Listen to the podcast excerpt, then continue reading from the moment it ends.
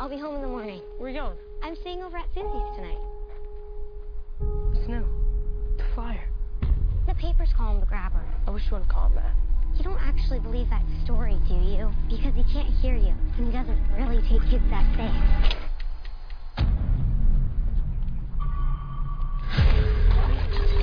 Oh, you goof. Well, isn't that just peachy keen? You need some help? You see that? Would you hand me my hat? Yes, sir. I am a part-time magician. My first time from learning that? Would you like to see a magic trick? I have an announcement to make. One of our students, Finney Blake, was abducted. What if I could help the police find Finney?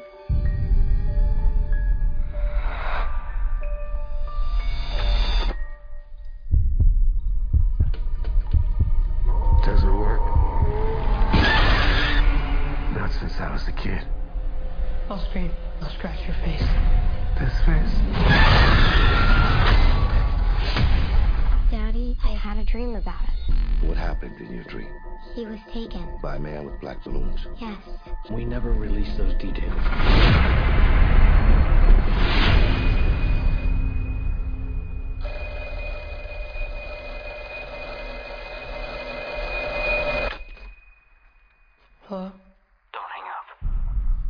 You? You know all our names? You're getting out of here. Please, please let the dreams be real. See the wall in front of you? I tore a long cable loose from down there. There's a combination lock on the inside of the storm door. What's the combination? I carved it in the wall. The tree, the door, the gate. I'd never seen it before except in my dreams. You don't have much time. You're gonna use a weapon. You raise the phone, step back, and swing. Look what you made me do. Please hurry. You remember what I told you? There's someday I should stand up for myself. Someday is today, Finn.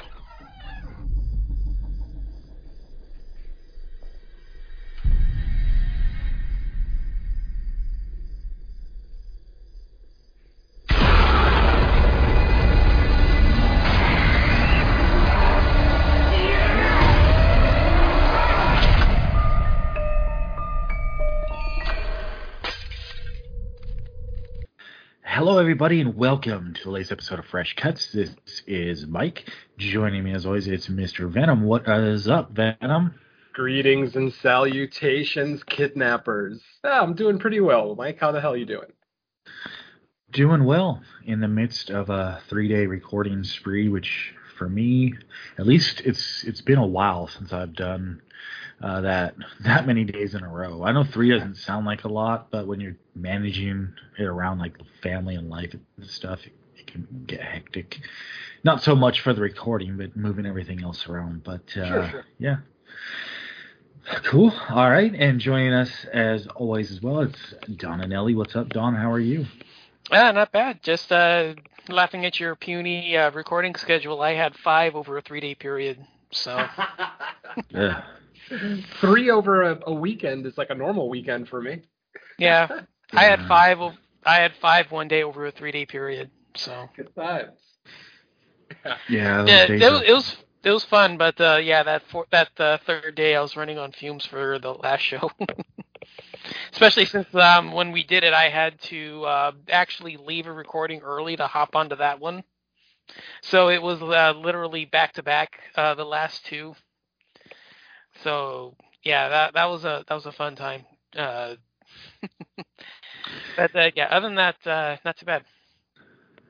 Yeah, like for me, it's it's not even the recording. It's more the fact that I get very like uh, ADHD about having like uh, shows kind of stack up on each other that I have to like do the the post stuff to, and like once I have more than one or two sitting there, I'm like uh, I start get I start freaking out, even though it's not even that big of a deal. But I like to be like the oh I record one, it's finished, it's uploaded. Now I'll record another one. But when you record, you know, multiple days in a row, there's really no way to avoid it. But uh, yeah, it, it, that it used to be more normal for me years ago. But anyways, so this episode we are covering a movie that just released in theaters. It should be uh, no surprise because we did announce it at the end of the last episode, and that movie is The Black Phone, rated R, hour and 43 minutes. So this movie is actually supposed to be released originally earlier this year. It got pushed back. I'm not sure why. Maybe they just decided, hey, the summer is a better time to put it out there. Um, I don't remember reading any official explanation, but hey, at least it got a re-release date because Orphan prequel, anyone, is still in limbo as far as I can tell, with no update. It, it's like it vanished. I mean, I don't know. Yep. I'm Um, I'm still not completely sure that that was not just a fan wishful thinking thing. I, I, I still don't believe that movie actually ever got done. That was just uh, you know wishful thinking, and that we're hoping that there's a sequel to it. We're just At being lied point, to I, by the internet. yeah, really. Okay, so Black Phone synopsis off IMDb.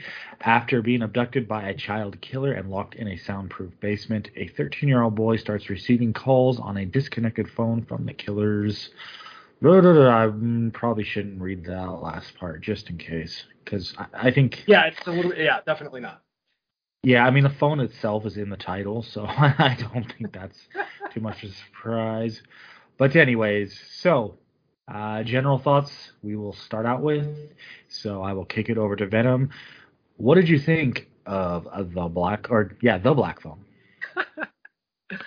Oh man, um, how can I put this? I fucking love this movie.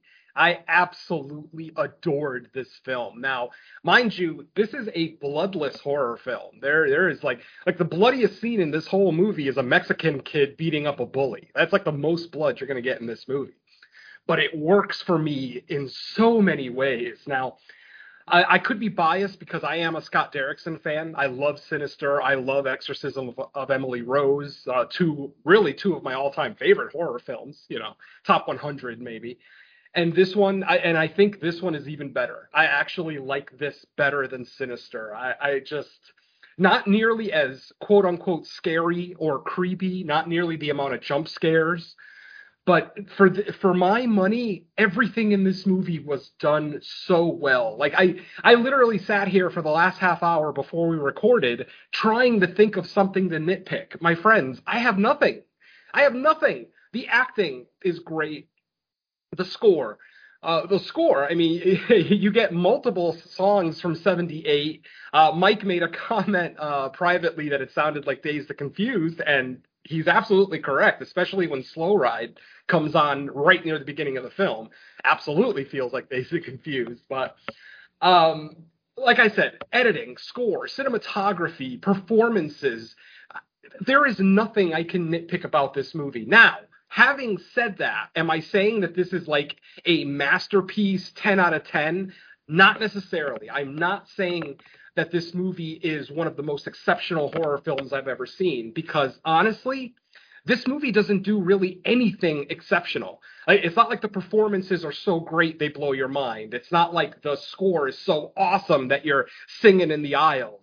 It's not like uh it, it's just one of those things where the movie is so well made where there is nothing that I can nitpick about it, be it story or filmmaking, acting, anything. There's like nothing I can nitpick. And that is such an that's such a rare thing for me. I mean, even looking back at some of my top 10 lists of previous years, I look at my number ones and I almost always have like a tiny little thing to nitpick about. This movie, I literally have nothing. Now, granted, some people are going to say it's slow. Some people are going to say there's not enough kills in it. Some people are going to say it's not even a horror film. That's fine. Again, um, everybody's opinion is valid. Um, but for my money, this 103 minutes flew by. Like when the movie ended, I was actually surprised. It felt like I was in the theater for an hour. I was so invested, so enthralled. The two kids, Finney and Gwen, um, uh, Mason uh, Mason Thames plays Finney, and Madeleine McGraw plays Gwen, and they are absolutely exceptional.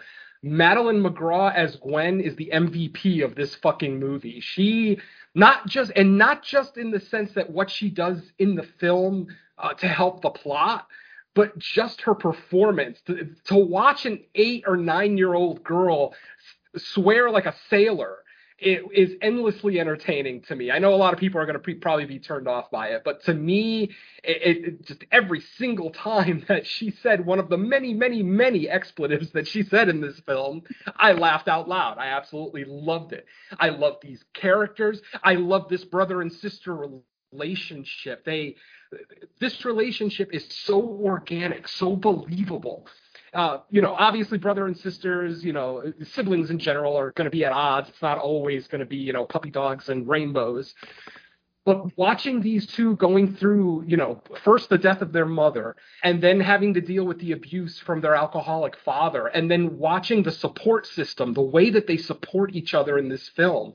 There's one sweet moment in this movie that I can't talk about now. It's a little bit of a spoiler but it's literally one of my favorite moments in the movie, a horror movie where my favorite moment in the movie is a tender moment between brother and sister.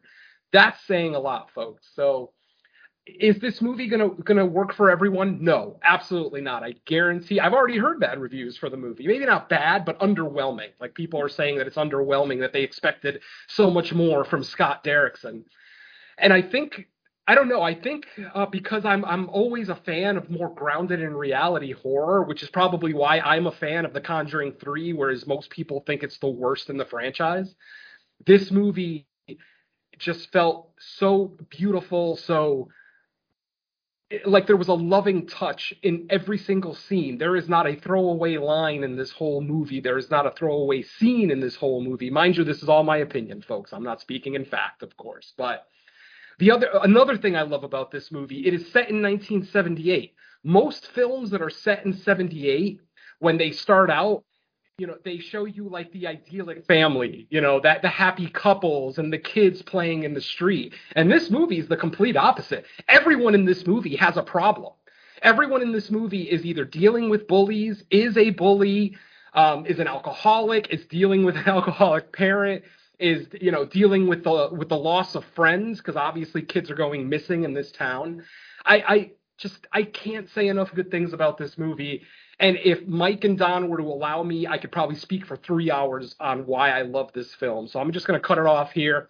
Is this going to be my number one film of the year? Definitely not. 100% will not be my number one horror film of the year. Do I absolutely adore every aspect of this film? 100%, my friends. I love The Black Phone. I'll leave it at that until spoilers. Okay. Let's go to Don. What did you think of The Black Phone? so I'll, I'll be short. Um, I, I agree with a lot of what Venom said. Uh, it, it's technically excellent. It, it looks amazing. Uh, there's a lot of great stuff here. Um, I, I, I do side myself on the those that say that this isn't much of a horror film because this isn't really the kind of film that I would really want. I, I want more of the psychopath going out killing people, not just keeping them captive like a weird Stockholm like a weird Stockholm syndrome kind of a thing. Um, that's not really the kind of film I want. Yeah, I, I want him out killing people, you know, going through all the stalking and gathering victims and all that kind of stuff. Now, granted, Venom is right. Everything here is well done in regards to the the family relationships, the you know dynamics between the two siblings. All that is great stuff. I mean, I, I'm invested. I, I don't have an issue with the length. It's all great. You know, I, I, I don't mind any of that. I'm on board with uh, what's going on here. But yeah, yeah I, I, I want more of a stalker. You know, I want more of a slasher, not just a mm. bystander who keeps people captive. Uh, that's not really my kind of a film. I, I don't have uh, a lot of detrimental factors weighing against it just because of that, but uh, it, it is something that uh, holds me back from being as vociferous. Ugh, wrong word. wrong word there, but uh, yeah, um, I, I, I'm in agreement with him, but uh, it's just not the kind of film I would want. So that's what holds it back for me. But yeah, hopefully I can get this get this done. But uh, uh, yeah, other th- other than that, I, I don't have much. Okay.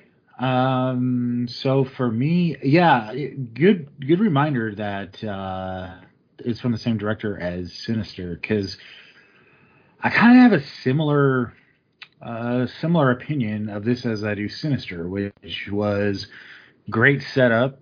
Like this setup had me. Um, was totally on board. Like I, I, the setup to me was so good that I was already on the verge of thinking, wow, this movie can be great. Like it's headed towards greatness.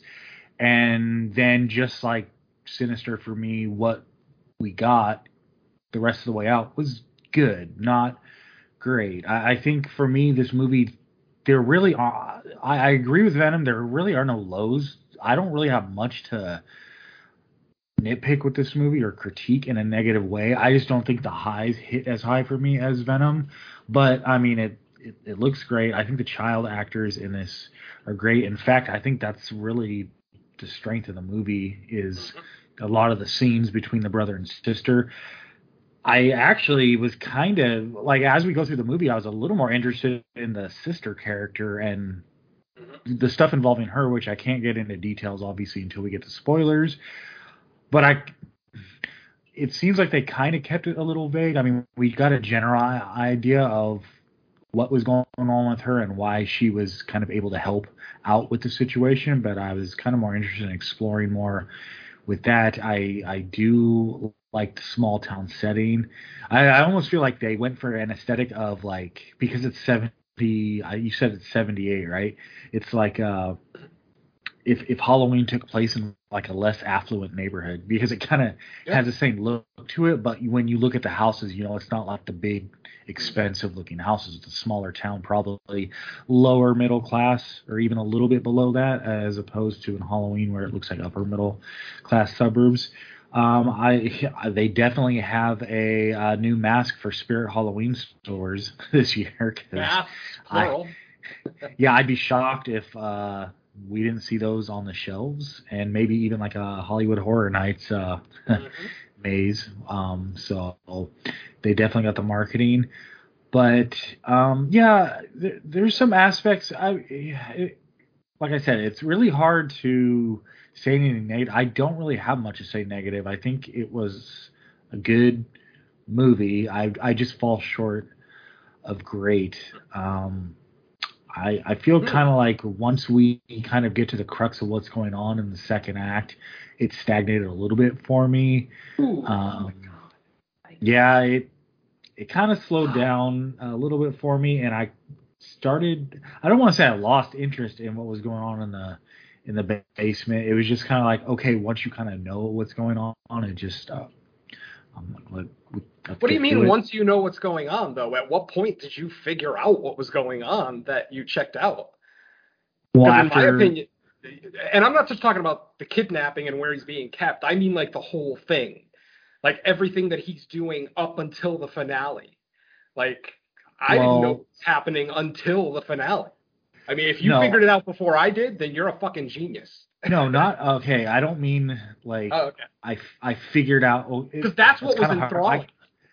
I, I kind of Like got to dance around it because we're not in spoilers. Sure, sure. Mm-hmm. I I didn't know the intention 100% of what was going on, I guess, if I can put it that way, if that makes sense. But once you kind of get an idea of like, oh, so there's some allies, it's like, okay, and I can I can elaborate on that later. But again, like that's me trying to nitpick something, but still, it's I, I think it's a good movie. I just don't think it's it's great. But I mean, Okay. Well, Mike's wrong. yeah. I mean, I guess so, but I mean, yeah, you're in the minority. You're definitely in the minority from the reviews I'm reading. Like, you know, a lot of people are raving about this film. Well, yeah. I mean, that's. I mean, not hey, listen, unfamiliar place for me to be. Un- ultimately, I understand why a lot of people maybe aren't going to be as high on this movie as I am.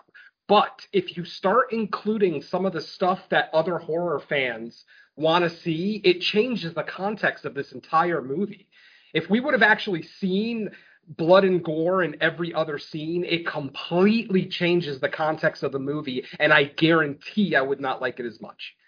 On, on top of the fact that Ethan Hawke probably wouldn't even do the movie if that was the case. If he had to play a guy that like actually, you know, did horrible things on screen, I'm not 100% sure he would have chosen to do it. Uh, I, I mean, I don't know. I'm speculating. Obviously, it's not like Ethan Hawke's never done a horror movie, but has he ever been the villain in a horror film? Is the question. So, and I guess most recently with the Marvel uh, TV series uh, Moon Knight, I know he was the villain there, but you know that's not really horror in any way, shape, or form. So, probably not the best comparison. But uh, good question. I can check his IMDb. yeah, I can't. Yeah, think of a I, I mean, was in a wi- horror film. without spo- well, I, without spoiling anything, this just to compare it to Sinister because I think it is a good comparison of where kind of both movies were, similar to me in the setup. With Sinister, I loved how it started with like him discovering like those, I guess, borderline like snuff. Well, I guess they were kind of snuff films Well, on home videos. the I mean, they were home videos that turned into snuff films. right, like unintentional maybe. Yeah, exactly. I loved all that. I loved that he was investigating it. But to me, once it turned into like, okay, there's a, there's like this ghost, and now we have ghost kids running around. I was like, uh, okay, now it's kind of turned into just standard stuff.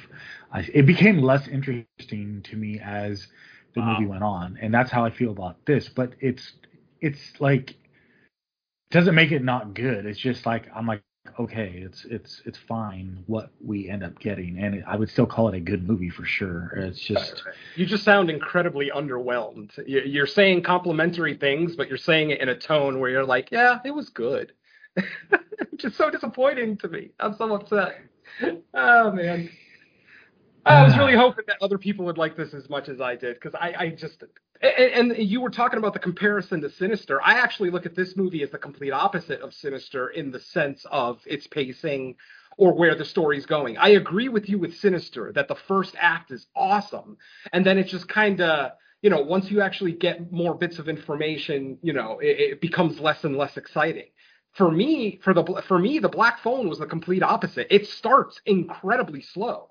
I mean, it starts at a baseball game for Christ's sake, and we don't see any kids actually getting taken until uh, that might be a spoiler. So I'll, I'll shut my mouth on that. But still, the point is, is that I was more and more enthralled as the movie was going. Um, you know, I we talked uh, last night when we did the main show and we were talking about Drive-Thru. You remember how I was talking about how I loved Horny the Clown's voice how it sounded like it was coming through a speaker. We get that same effect here, not a speaker, but a telephone, obviously. But ah, god damn it, uh, we're gonna have to wait for spoilers. But yeah, I just for me, I got more and more into the movie until the absolute final shot when literally my heart broke. It just ah. I just literally, I almost cried in the theater. I was so, I thought that final shot was just so beautiful and poignant. Um, you know, it, with with the contrast to that exact same scene earlier in the film, which you know, I know I'm being cryptic. I'm sorry, but I'm trying to be spoiler free here. I, I yeah, like I said, I'm the complete opposite of Mike. The movie started out slow for me, and slow, mind you, the word slow is not an insult. It's a good thing for a movie to start slow. You don't want it to start fast and then slow down halfway through. So for my money, the fact that it started out slow, we're learning all this character development about Dad, Gwen, Finney, um, his Mexican friend, the bullies at school. It's like usually all these scenes are scenes that really bother me. Like I hate bullying. I've said it before and I'll say it again. I hate bullying scenes in horror films. I've never been the biggest fan. This one, it didn't bother me. Even though Finney takes an absolute ass whooping from some bullies in one scene, something about it, just the way that Derrickson films his movies, it didn't bother me. I was never frustrated. I never rolled my eyes once. I will say there's one scene where um, you know, alcoholic dad is kind of beating the hell out of his daughter for something that she can't control. That bothered me, but dad does kind of get a redemption moment at the end. It, maybe not a redemption moment so much as a forgiving moment. You know, you, you, you might forgive dad. Maybe not for well, it, it it makes sense with the Oh, sure. With the context of story, what's going yeah. on and what he's trying to get his daughter to stop doing, yeah, it totally makes sense. I mean, you know, I, I I'll never agree with child abuse in any way, shape, or form. Least of all, having a you know eight to ten year old girl bent over on the floor and you're whipping the hell out of her with your leather belt. That's that's excessive. That's just way too much.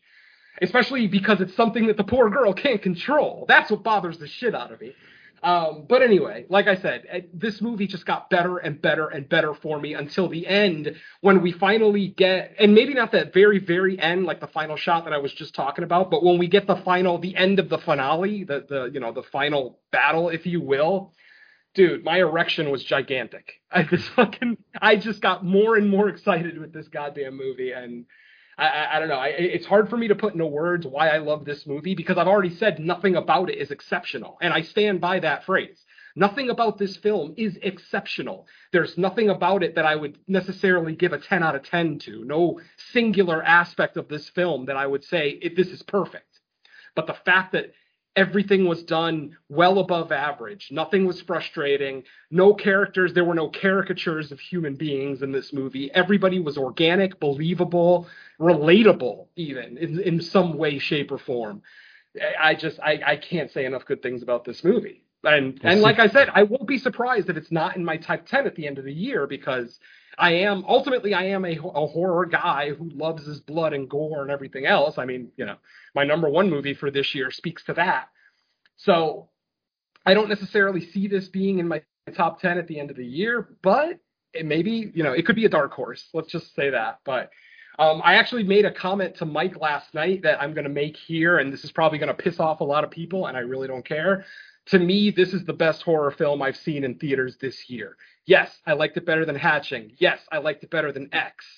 Yes, I liked it better than Men. All three of those films are exceptional, and may, and they those three films actually have more of a chance of being in my top ten than The Black Phone does. But The Black Phone, eh, the fact that there's nothing that I can nitpick, that there's nothing wrong with it, nothing that I wish was improved even. Like sometimes we always wish, like Don wishes there was more killing. And Mike, I don't know what he wishes, but he wishes there was more of something else that he wanted to see. It is such a rarity when I watch a hundred minute movie and walk out of the theater 100% satisfied. Like that movie could not have been better in my eyes. And that's that's a personal opinion, of course. It could not have been any better. So guys, shut me up so we can get into the spoiler section, huh? Well, well, I will. I will say this. You know, for how opposite our tones sound, uh, what I've heard you say was nothing exceptional, above average. Yeah. I wouldn't disagree with either of those uh, descriptions. It's just that you wanted more. We we have some of the same descriptive words, but you came out still thinking it was great, and I Yep. came out thinking it was good. But generally speaking, I would if if someone said write down some descriptive words, I would probably use the same one. So I don't think like we're well No, we we're way we're we're far off as far as like I guess like a final grade on it. But in general, if someone read like a written review, we might have some of the same descriptions about Exactly. it in like, there. Objectively, it sounds like we're saying the same things, but subjectively, they mean different things to the individual. Whereas Exactly. you, you know, you were slightly underwhelmed. I was just completely surprised. Because, guys, you have to realize that when I go into a film, uh, a big budget Hollywood horror film, I expect nothing. I expect nothing. Because 99% of the times, that movie is going to disappoint me. A big budget Hollywood horror film. 99% of the time, it's going to disappoint me. Nothing about this film disappointed me. That's why I'm raving about it because I'm just so goddamn shocked that Blumhouse was able to put this thing together. And I mean, this is without a shadow of a doubt my favorite Blumhouse movie now. Um, and Blumhouse is a studio that I've never really been all that high on. I, I I feel like every time they make a good movie, they make two pieces of shit right after it. And you know, Wait, didn't Blumhouse do Get Out? was that Blum? thought I that think I'm. I was thinking about that now. Ever since you said it, I thought Peele's two films were Blumhouse. Well, if they are, then uh, my statement still stands. I like the Black Phone better than both of them. Ooh, I'm being controversial now. Okay, now we're gonna. yeah, I don't care. now- I now- love different show for that. Yeah, but- yeah, this is going to be a different argument, but I don't care. This fucking movie, Hmm. like I said, all of those movies, Us, Get Out, they all had little things that I nitpicked, little things that bothered me, little things that I would change. I would not change one millisecond of this movie. And I can't tell you the last time I would have been able to say that. That's why I'm so high on this film because it to me it is a flawless film that like i said may not be exceptional in any particular field the fact that it's flawless as in no mistakes no frustrating plot points no shitty characters no bad line dialogue readings i mean yeah it just i, I walked out of the theater just so exhilarated after watching this and then the, the, the incredibly satisfying ending I, I I could cut horror movies into two camps: shitty endings and and good endings. And this ending was so goddamn satisfying. No setup for a sequel. No jump scare after the credits. No, just give me the story. Give me the beginning, middle, and end, and I'm happy. And yes, I am happy. I walked out of that theater incredibly happy, and I'm probably going to go see it again this weekend. Um, it's rare that I'll go see a movie in the theater a second time if it's not for a podcast, but this this is the exception to the rule. I absolutely adore this. So, so for the record, before we get into spoilers, let me say I wouldn't even say I'm, I was underwhelmed. I was whelmed, not underwhelmed. That's underwhelmed because ultimately I think you were expecting because of the hype going into it. I think it's it, it, you know we all, we all suffer from it. You know we we hear all these great things coming out of festivals and everything else, and you know I always use that uh, that French movie Raw as an example where all the hype coming out of the festivals, and then I went and saw it and I was underwhelmed. I don't even I, honestly I don't even know what kind of hype because like I Oh, remember seeing a trailer back in whenever it was supposed to come out, and I didn't really hear much anything. Oh, It uh, uh, like wait, wait, wait, hold on. Sorry, sorry, sorry. I was muted. Sorry, I was muted. Uh, can we have this discussion at a later time here? Uh-oh. No, I'm just saying. Uh, is this really the conversation we want to have right now? Something talking about a different movie altogether. But in the context of this one, I think Fair it's- enough. I'm just saying if we're going to go down the rabbit hole of discussing our reactions to Raw. Oh no, No, no, that was- was it. I no, wasn't I gonna go. I, I wasn't going any deeper. I, I just, I, all, all I wanted to say was that's the example that I always use. I bought into the hype, and it, it, it ended up being underwhelming for me, and that's why I don't watch trailers anymore, or read synopses, or or watch reviews before I go see a movie because I don't want to be underwhelmed anymore. And you know, so that that I was all I really wanted to bring up. Yeah, I wasn't even referring to Raw. I was t- I was talking about this one. I was just saying, yeah, because I saw the trailer when it was originally supposed to come out earlier in the year, and I was like, okay. It I mean, I I saw the trailer. and I wasn't like, oh my god, this is gonna be so good. I was just like, okay, Yeah. it's a- Oh. it's yeah, and, and same thing with me. I mean, I never saw the trailer, obviously, but everybody was really excited about it, and I try to curb my enthusiasm as I always do. I try to go into the movie with no expectations. And this being a big budget, and I say big budget, it did have a $16 million uh, budget, 16, one six, um, which is pretty high for a horror film with no I think for real Blumhouse, effects. it's pretty big. That's it. Yeah, exactly. For Blumhouse, that's a big budget. I mean, I would imagine a lot of it went to Ethan Hawke, but still, um, you know, with the lack of effects, you know, as far as like gore and kill effects and things like that, I mean, it looks like a Oh, lot of money. those balloons were pretty good. Whoever painted those balloons, great job. But no, I mean, yeah, for for a movie that look because it doesn't look like a sixteen million dollar movie to me. It really doesn't. It looks like five to ten at the most, and ten would even be high for me. I would probably. That's, where I was.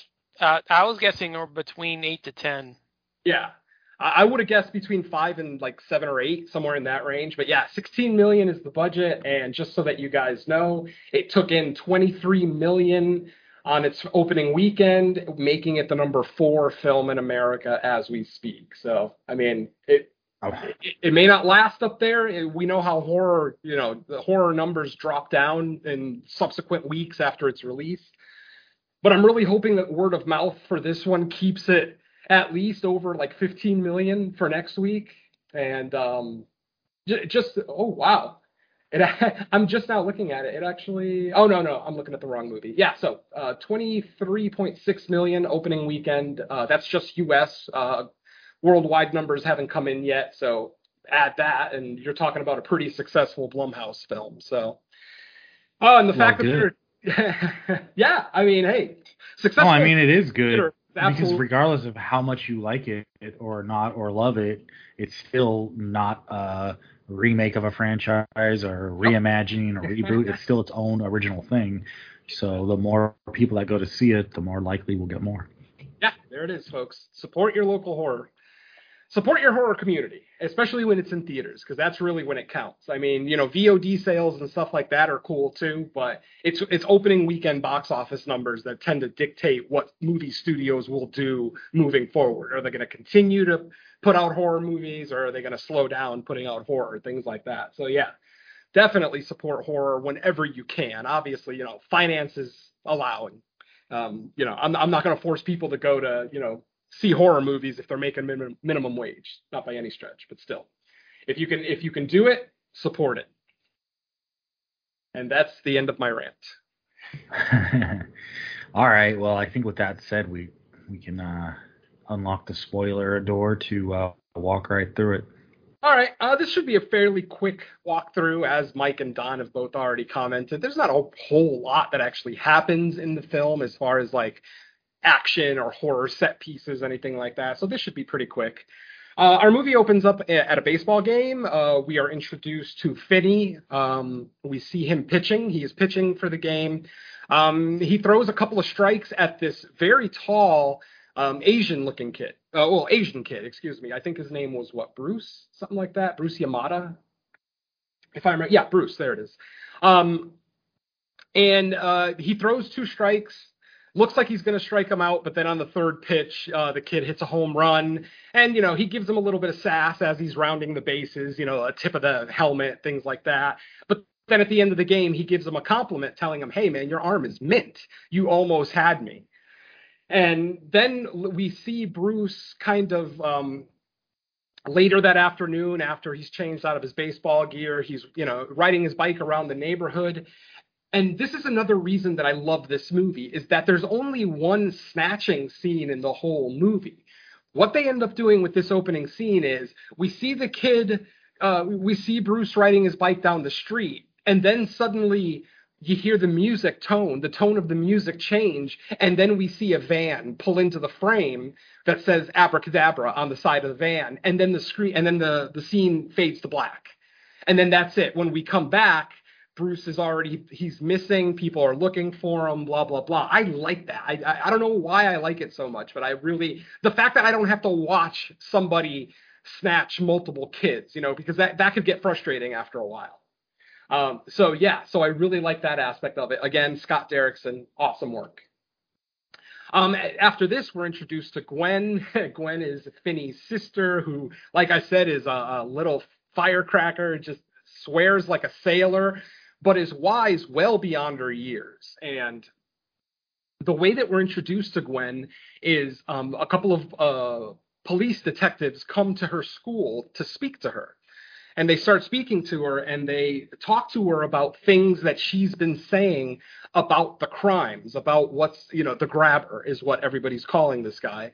Um, you know, aspects of the grabber that maybe they didn't release uh, to the public. The one in particular is the black balloons. Apparently, she had a dream that whenever a kid is taken, there's black balloons somewhere in there. There's like black balloon. You know, her dream visions are very cryptic. Like she doesn't get any exact information.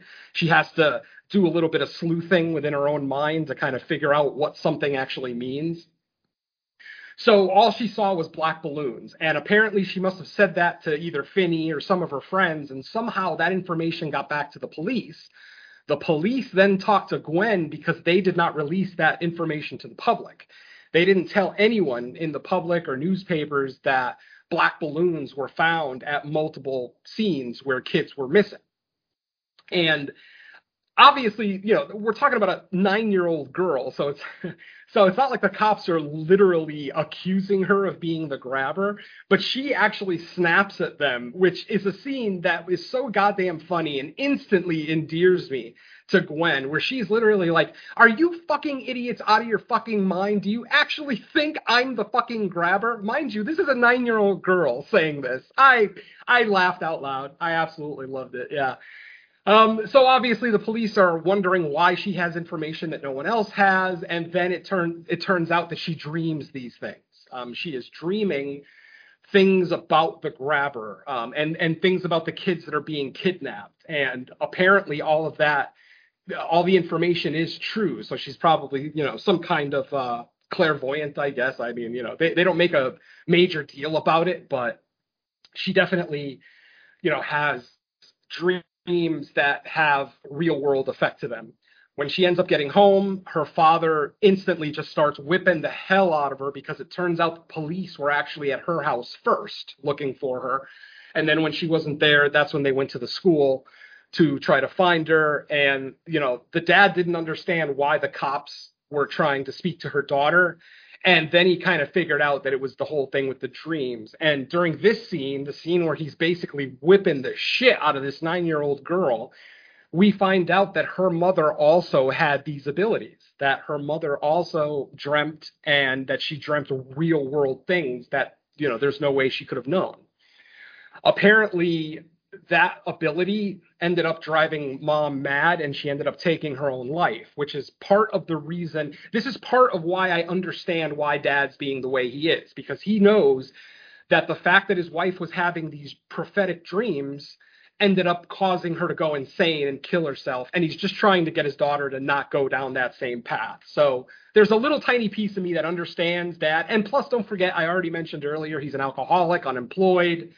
So, you know, he's not exactly a pillar of society by any stretch. Um, after, and then after the whipping, after after he absolutely whips um, Gwen, Finn tries to defend her, but obviously the dad's an alcoholic. It doesn't, you know, doesn't um, accept any of Finn's explanations or excuses or anything. And he basically just tells Finn to get out of his face. At that point, Finn goes and sits next to Gwen in the living room, who is now sitting in front of the television crying. And when he sits next to her, there's no dialogue exchanged. She just tips her head over and puts it on Finn's shoulder. Just a, a really sweet moment between brother and sister. You know, they both kind of collectively are not happy with their father right now, but you can still t- tell that there is love there. Um, even even with a, a, mildly abusive dad, yeah, there, there's still a little bit of uh, care and love there uh, between the entire family. So um, now it's uh, Finn. Um, oh right, well, I skipped the whole Mexican thing. The, the, the, Finn ends up having a friend who's like a, a, Mexican kid who's kind of a tough kid, kind of a streetwise um, tough kid that um, basically defends Finn whenever Finn gets bullied by people. He will defend them. And we actually do get a scene where this Mexican kid beats the hell out of a bully. That, like I said during the non-spoiler section, it's the bloodiest scene in the whole movie. That's literally the majority of the blood that you're getting in this film. Um, anyway, the Mexican kid ends up getting taken as well. And basically, Finn and Gwen both collectively start kind of walking around their hometown, eh, which is, you know, maybe not the greatest decision to make, but these are, at the same time, they're kids. They think they're trying to do good, but, you know, uh, when when you've got a, a, a string of kidnappings happening in your town, the last thing you want to do is go walking around your town, you know, by yourself as a kid. But they decide to do it. And of course, Finn does end up meeting the grabber. Um, the grabber, played by Ethan Hawke, ends up walking in front of Finn on the sidewalk and dropping a bag of groceries and, you know, acting like he dropped a bag, a bag of groceries. And um, basically, uh, Finn offers to help. And then as Finn is uh, helping the guy out, uh, the guy stands up, uh, you know, Ethan Hawke stands up and says, I'm actually a magician. Do you want to see a magic trick? And Finn is like, yeah, okay, I'll, I'll check out a magic trick. And we see the guy, we see the grabber pull out a can, some aerosol can, and start shaking it, almost like a spray can, uh, a, a, spray paint type can. Uh, but then Finn looks into the back window of the van and says, Are those black balloons? And literally, before Finn can even get an answer, uh, the grabber takes them and starts spraying the stuff into his face. Apparently, it's probably, you know, it's probably the same thing that um, what do you call it? That uh, do you, do you remember the spray in um, what the hell? Split. Okay, uh, M Night Shyamalan Split. Do you remember the opening scene where he uh, kidnaps the three girls? He sprays something in the dad's face and the girls' faces, for that matter, to knock them out. So it's probably basically the same thing, uh, some kind of knockout spray. Anyway, at this point, Finn wakes up and he is now in a basement. Uh, doesn't know where, but he knows he's in a basement. Um, there is a window, so you know he can partially look outside. Unfortunately, the window is at a high elevation, so he can't. And he's a little kid, so he can't actually get up there. Um, the bed, uh, the bed, very intelligently is bolted to the floor, so Finn can't move it around to try to climb out or anything. Uh, the grabber definitely has done his homework because uh, this little cellar, you know, prison that he's put together for himself is actually pretty good. You know, it's a good size. It's got everything that a prisoner would need uh, to be at least moderately comfortable, but not have enough items in there that he could potentially uh, overpower and attack uh, the grabber. So, on his first night in the cellar. Well, actually, w- yeah, on the first night in the cellar when he's first introduced to the grabber. Mind you, folks, um, we've only seen Ethan Hawke's face once throughout this film. That's early on when he first introduces himself to um, to Finn as a mu- uh, as a uh, magician, excuse me. And he's got kind of a pale face. It's very white. I'm not sure if he's actually wearing some kind of white cake makeup because he looks like almost dangerously pale in the scene. But um, you know, like I said, when Finn wakes up, he, uh, the grabber lets him know you can make as much noise as you want. This room is airtight. I made sure of that. No one is ever going to hear you. blah blah blah and um, he tries to comfort Finn. He tries to tell Finn, "Oh, I'm not going to hurt you. In fact, I might let you go soon." You know, the obvious, the, the, the exact thing you would expect a kidnapper, a murderous kidnapper, to say to his victim. So that evening, uh, when Finn is alone, uh, there's a black phone in the cellar. Um, earlier, the grabber tells him that it doesn't work, that it hasn't worked since he was a kid. And at one point, Finn grabs the the cord coming out of the phone and sees that it's been cut and he puts the phone up to his ear doesn't hear a dial tone. So yeah it does seem like the phone is broken. That evening when finn is by himself the phone rings like mysteriously just rings. And he picks it up and there's no answer. There's there's nobody on the phone. There's nobody there. He hangs it back up and then it rings again later on. He picks it up and this time we hear a voice and we hear a very familiar voice. We hear a little kid telling him, Your arm is mint. You almost had me. Yes, folks, it is the spirit of Bruce, the Asian kid, talking to him on the phone. Now, on the first night, that's all we see. All we see is, you know, um, he's talking to Bruce on the phone. Bruce, you know, talks to him, gives him a little bit of information, potentially to, that might be able to help him out. And then the conversation ends, and that's that we we get some more interaction between the grabber and Finn. Uh, we find out that the grabber has a brother named Max who is actually living with him, but has no idea what the what Ethan Hawke is doing. He has no idea that his brother has been kidnapping and killing people in his own house. Uh, it, the house belongs to Ethan Hawke. Max, his brother, is staying with him uh, for the time being. So, um, so on the second night, Finn once again gets a phone call on the, the black phone, and this time the call is from another kid, um, not Bruce, but apparently it, it, comes from a kid who was taken before the start of the film. So it's one of the kids that had already been taken when the film had started, and it turns out that he's a paper boy and we actually start to get like flashback scenes which this is when the movie definitely starts to feel like a scott derrickson movie because it almost feels like sinister with the you know with the home videos that we watch. With this one the uh, the flashback scenes are kind of shot like that like their old home video. Mind you it's 1978 so it makes sense. And we see the kid you know he's a paper boy and we see that the grabber grabs him while he was um, preparing to do his paper route for the day while he was getting all the papers together. And then when the flashback ends, we get the first jump scare of the movie where we see the actual spirit of the paper boy standing behind Finn and actually speaking to him. We see his mouth moving, but Finn only hears him through the phone. Uh, Finn doesn't see him either, obviously. Um, so I think that was a great effect. I really like this effect where we see the spirit talking to Finn, but they're talking to him through a telephone, not speaking to him directly. Um, which you know, those of you who stare, study the paranormal would know it would be almost impossible for a spirit to just outright communicate with the living. You know, especially right after they died. Um, it's you know. Um, so then you know the movie continues. We get more scenes like that. Um, the next night, which at this point I guess is the third night, he gets a phone call from his Mexican friend. Um, I forgot his name. What the hell was the Mexican kid's name? I totally forgot. Was it Robin? Yeah, Robin. Uh, yeah, a Mexican kid named Robin. Go figure. I'm not going to question it. Um, the third night, he gets a phone call from Robin, who, like I said, was his best friend and his defender in life.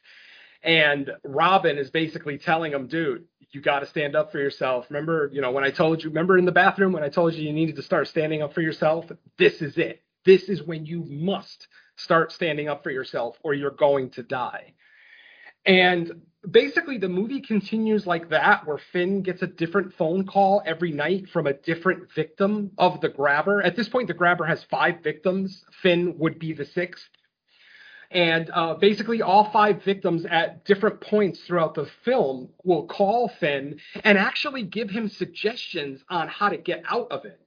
Like one of the first suggestions he gets is um, somebody tells him that they hit a rope or a cord um, underneath a floorboard in in the room, and to try to use it to get through the window, which has a you know kind of a like a grating over it, uh, like a hard steel grating so basically finn tries to you know get the grating he tries to wrap the rope around the grating eventually figures out uh, he, he ends up using a roll of carpet that's down there for some reason uses that to get the rope up and around the um, the grating unfortunately you know the grating he, he tries to climb up to it but he can't get the grating off until finally it just comes off completely. And of course because the rope is attached to the grating Finn falls down too, and now Finn is stuck down on the floor, and he can't get back up to the window because there's nothing to attach the cord to. So, what's funny is that every time he gets some piece of advice from somebody on the phone, perceivably it fails. Uh, first, there was the thing with the cord. Then another kid calls him up and tells him, "Hey, if you punch a hole in this part of the wall, you'll come out on the other side of his freezer, and you should be able to get out of the freezer and then walk out of the, the basement entrance of the of the house. That ends up failing because the as it turns out the refrigerator's locked. So Finn is able to break through the wall. He's able to get the back plate off the refrigerator, get into the freezer, but unfortunately the doors are locked, so he can't get in. And that's kind of how the movie goes along. Is every time he gets a new phone call giving him a piece of advice. It fails. One one of the phone calls tells him, uh, "Try to dig your way out. You should be able to." There's a loose piece of um, like floor tile at this part of the floor. If you peel off the floor tile, you should be able to dig your way out. Now, obviously, this kid doesn't have any tools or anything. He's literally digging with his hands. So obviously, after a few hours of this, he ends up just giving up. So it seems perceivably that it is another failed plan, another, you know, a, a, another ghost trying to assist him, and it just doesn't work out. Um, at one point in the film, we start getting towards the end of the film now. Uh, the brother who, uh, the brother Max, uh, the grabber's brother, he he kind of fancies himself an amateur detective, and one and he's a cokehead too, which is kind of funny and he actually at one point he has one of those eureka moments one of those aha moments where he's looking at his map with all the string the connective string and he starts to realize wait a minute it would make sense for the grabber to live right here considering where the kids were taken the fact that you know no one's no one's found the bodies no one ever sees the van other than the kids that get taken. And then he just starts to put two and two together and realizes wait a minute what's going on in the basement of this house? And exactly what you expect. He goes down to the basement. He finds Finney down there. And Finn obviously is asking for help, but the guy doesn't want to let Finn out right away. He he he's so enamored with the fact that he figured out that his brother the, was the grabber that he wants to explain it to Finn. He literally wants to take the time to explain how he figured out that his brother was the grabber. And just as he starts to um, explain, he takes an axe to the head. So actually, I guess there is some on. There is one on one more on, one more on screen death than I thought was. I, I had forgotten about Max, and it's actually pretty impressive because the, we actually see the axe enter his head, and it's pretty damn juicy. It's it's a damn nice little kill. We don't unfortunately we don't get to see the aftermath after he pulls the axe out. That's always that's always the wound I want to see after the axe is pulled out. But nope. Um, so Max is now dead, and now what's happening is Finn is taking the last piece of advice that Robin gave him on the phone, which was to take the handset of the phone and fill it with dirt. Basically, the dirt that he had been digging out of the hole to put it in the handset, unscrew the caps on the handset. This is an old phone, mind you. This isn't a cell phone for you kids out there. Um, this is this is an old rotary phone um, that's in the basement uh, with you know with the old handset and the long cord, blah blah blah. Um, so he's able to fill the handset with dirt and you know fills it up so that it's pretty heavy. It's almost a weapon. And we actually get to see this cool scene with the ghost of Robin actually helping him train if you will, quote unquote, train for his final battle with the grabber. Because all the kids, obviously, all these kids are trying to help Finney out. Because, you know, obviously they want revenge on the grabber. They want to see Finney survive. They want to see the grabber die or at least get caught, blah, blah, blah. And, and as an audience member, I was thoroughly cheering for Finn. I, I would have been so disappointed if Finn would have um, actually died in this film, but luckily I'm getting ahead of myself. Anyway, so basically at this point now, uh, the grabber, after killing his brother, you know, the grabber is upset. He comes down with his dog, his giant fucking mastiff, like a bull mastiff, one of those big ass bear of a dog, and he and he ties him up right at the door, um, so that, Finn can't get away. Um, Finn, of course, is holding the telephone handset, the weighted handset in his hand. And the grabber said, you know, the grabber is pissed off that he had to kill his brother. As any murderous douchebag in a movie, he blames Finn for killing his brother. Look what you made me do. You made me kill my brother, who was 100% innocent. Which we and and without even noticing the irony of the fact that he's killing people that are 100% innocent as well. So yeah. Um, basically our battle ensues. Um, the grabber goes in with the axe. Uh, Finn is able to dodge the axe attack, and the uh, be, because the grabber, when he attacks Finn with the axe, the axe misses Finn and hits the concrete. Um, it actually falls out of the grabber's hand. At this point, this is where I think the movie is fucking genius because this is when we find out that all the phone calls that Finn was getting, those were not individual attempts for him to get out. It was a collective. They were giving him all the clues that he needed to get out of, even though no one individual one got him out of the basement, collectively they all did. So what ends up happening is he takes Robin's advice. He's able to, you know, punch him a couple of times with the handset. He finally gets the grabber to chase him down to the side of the of the room, the room that he's being kept in, and the the grabber falls into the hole that Finney dug earlier in the film, and at the bottom of that hole is the grating from the window that Finn had pulled down, and when the grabber falls into the hole, he breaks his fucking ankle. So now the grabber is in this hole, waist deep, more than waist deep actually, with a broken ankle, so he's having trouble getting out.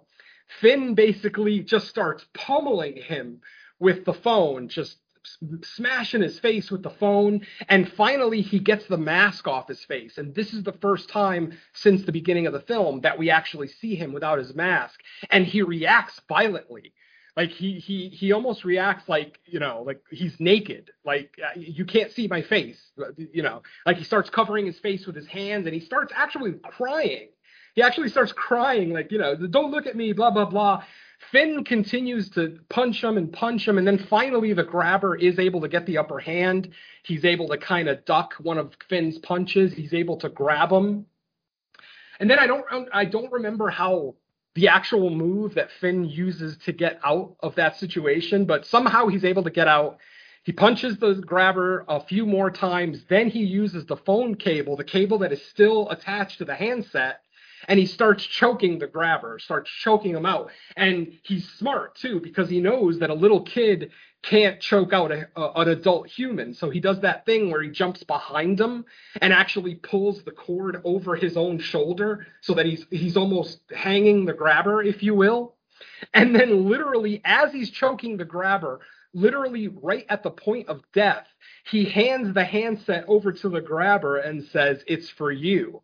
And then we hear the voices of all the kids saying, like Robin says, fuck you, cabron. And every all the kids are like, Finn's gonna get you. And then the last thing that anyone says is, that kid's arm is mint. And right after Bruce says that last thing, we hear the snap of the grabber's neck, and Finn is able to fucking get out of the grabber's cellar.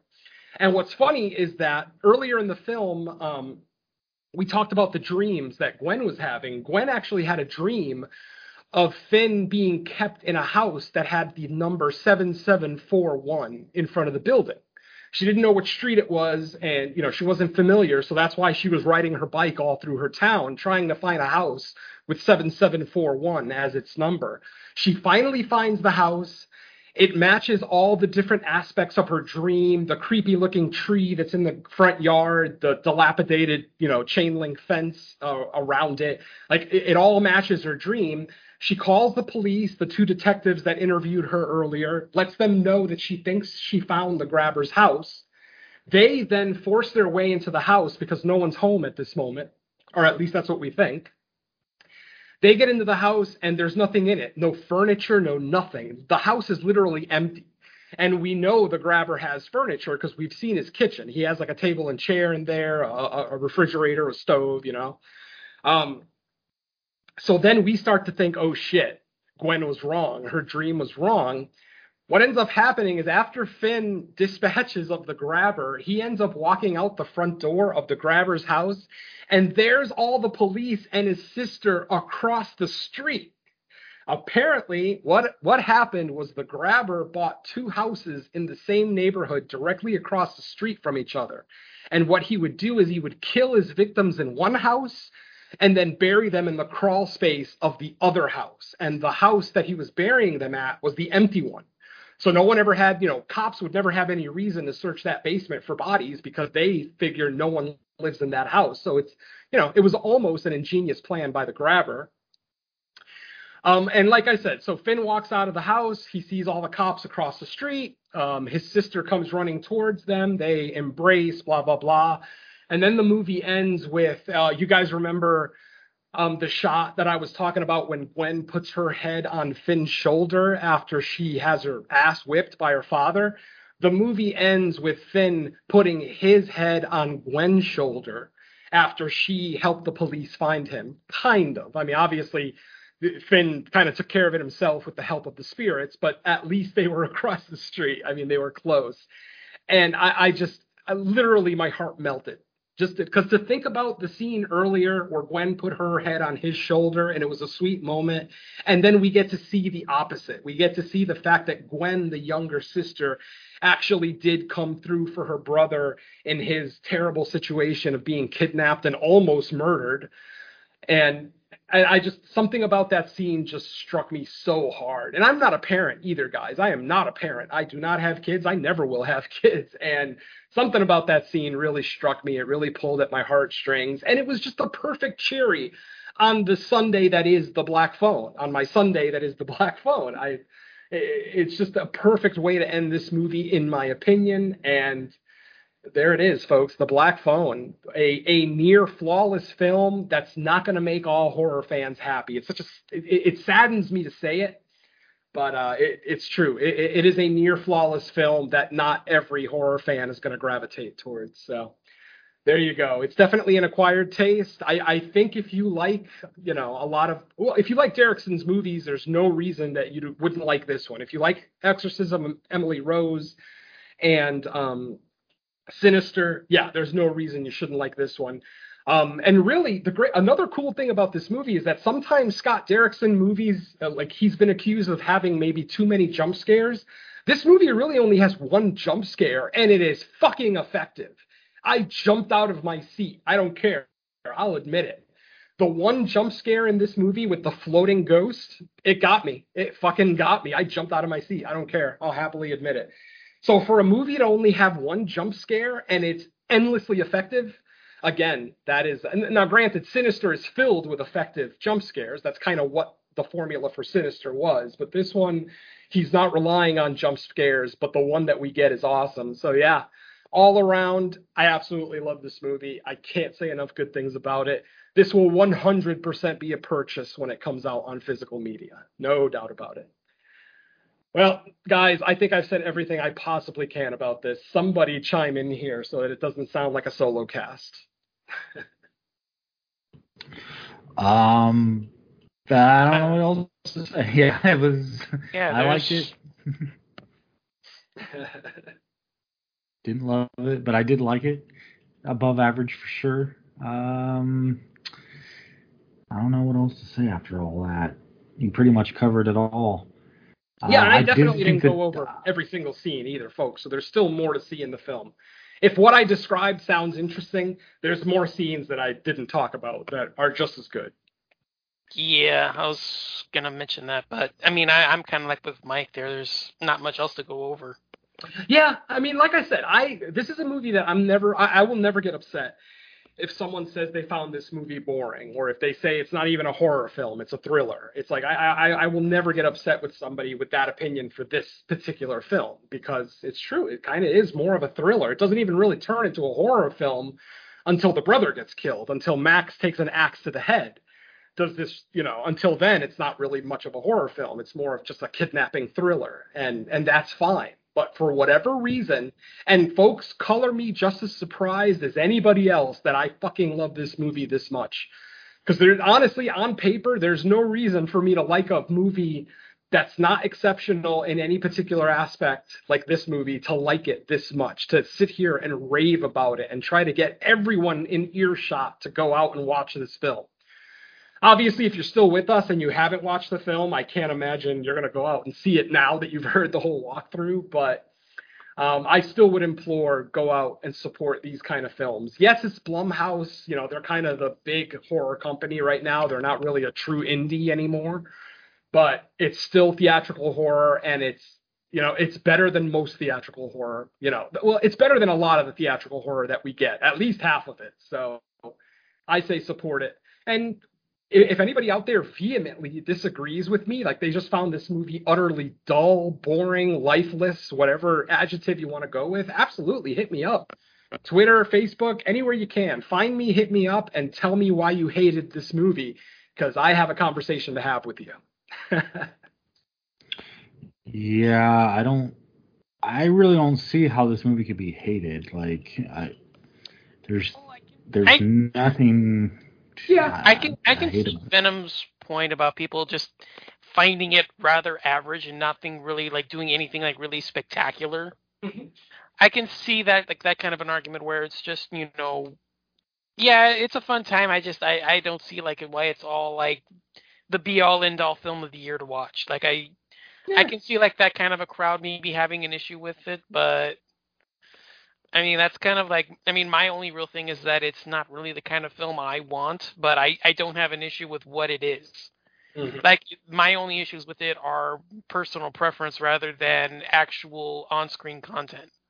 Like, what we got on screen is exactly, it, it's great. I, I really enjoyed it, but it's just, if push comes to shove, this wouldn't have been a kind of film I wouldn't, I would have watched if it wasn't for the show because it's not much of what I would want to watch for my own personal enjoyment. Yeah, absolutely. And one of the comparisons that I actually meant to make earlier in the in the episode, um, if if you're wondering what this movie kind of reminds me of, if you guys remember 2018, um, The Clove Hitch Killer. If you guys saw The Clove Hitch Killer, that was another movie about a serial killer that's a fairly bloodless movie. Very little, if any, on screen death, but just another really compelling story filled with awesome performances and a very satisfying ending. So, yeah, and I, I, I, I also loved Clove Hitch, so it makes sense. Yeah, I, I meant to get to that one, but I ran out of time doing my prep work for it, so I never got to see it. Yeah, I mean, I'm not sure how much. I think you would have liked it as much as this one because it's it's pretty much a lot of the same thing. Mm. Just you know, not not a lot of uh, scenes. Well, in, in, this case, it was a guy who was breaking into people's houses, so no kidnapping. Mm. But we only see one scene of the perpetrator actually um, partaking in their craft much like in this film where we only see the one kid getting grabbed which Um, it, it, totally makes sense that i love this movie considering how much i love the clove hitch killer too so yeah if you enjoyed the clove hitch killer i would strongly recommend the black phone i recommend the black phone regardless honestly but I, that at least gives you an idea of what you're looking at tonally. I think the Clove Hitch Killer was even set like either in the 70s or 80s too, wasn't it? Like it wasn't set in modern times. So yeah, it, was, it was a throwback for sure. I remember the yeah. I, I remember the plot. The I remember the press material, but I don't remember much about it because I never saw it. Yeah. Like I said, if you're into psychological thrillers that aren't incredibly violent, I would recommend both of these films. But if you're, you know, if you're more into the blood and guts and boobs and everything else, and the, you know, then yeah, the Black Phone's just not for you. Um, I would still recommend checking it out because it's still one of the better theatrical horror films we've gotten this year. I listed off a few earlier that are really good as well, but yeah, this one, you know, uh, for me anyway, like I said, one of my favorite theatrical experiences of the year. And that's only because I couldn't watch The Sadness in theaters. oh, Mike, I think I'm done, man. oh, all right. Well, that's gonna wrap up our discussion on the black phone. Um, but before we get out of here, let's find out what's coming up with everybody or from everybody. So Venom, what do you got? Uh, pretty much the same stuff I had last time. Creature Comforts episode 10. I'm finishing up the edit on that now. Should be available sometime this week. Hopefully, it'll definitely be out before the end of June. So look out for that on the No More Room in Hell feed. Yesterday, we recorded episode 46. Finally, the much delayed episode that I think has been delayed on three occasions, once by each of us on the show. We each had a different, uh, you know, uh, reason to postpone the show. So finally, about a month later, episode 46 is finally recorded. We looked at 2000's Cut and we looked at 2007's Drive Through. Uh, I mentioned Horny the Clown earlier. Um, so yeah, and I think that's it. I mean, my guest spot on the Dark Parade is still, I think it's still his current episode. It might not be the newest one anymore, but it's still out there. Uh, Bo and I review my favorite Universal horror film, The Bride of Frankenstein. And, and I think that's it for me, Mike. Well, that sounds awesome. Um, I'm going to be listening to that for sure. Um, all right, Don, how about you? Yeah, I'm back uh, doing a uh, horror countdown um, show. Uh, we have a new episode out where I looked at um, our favorite Universal franchise sequels. So uh, we didn't do, you know, Mummy or Dracula, Frankenstein, Invisible Man, Wolfman, Creature from the Black Lagoon, all that kind of stuff.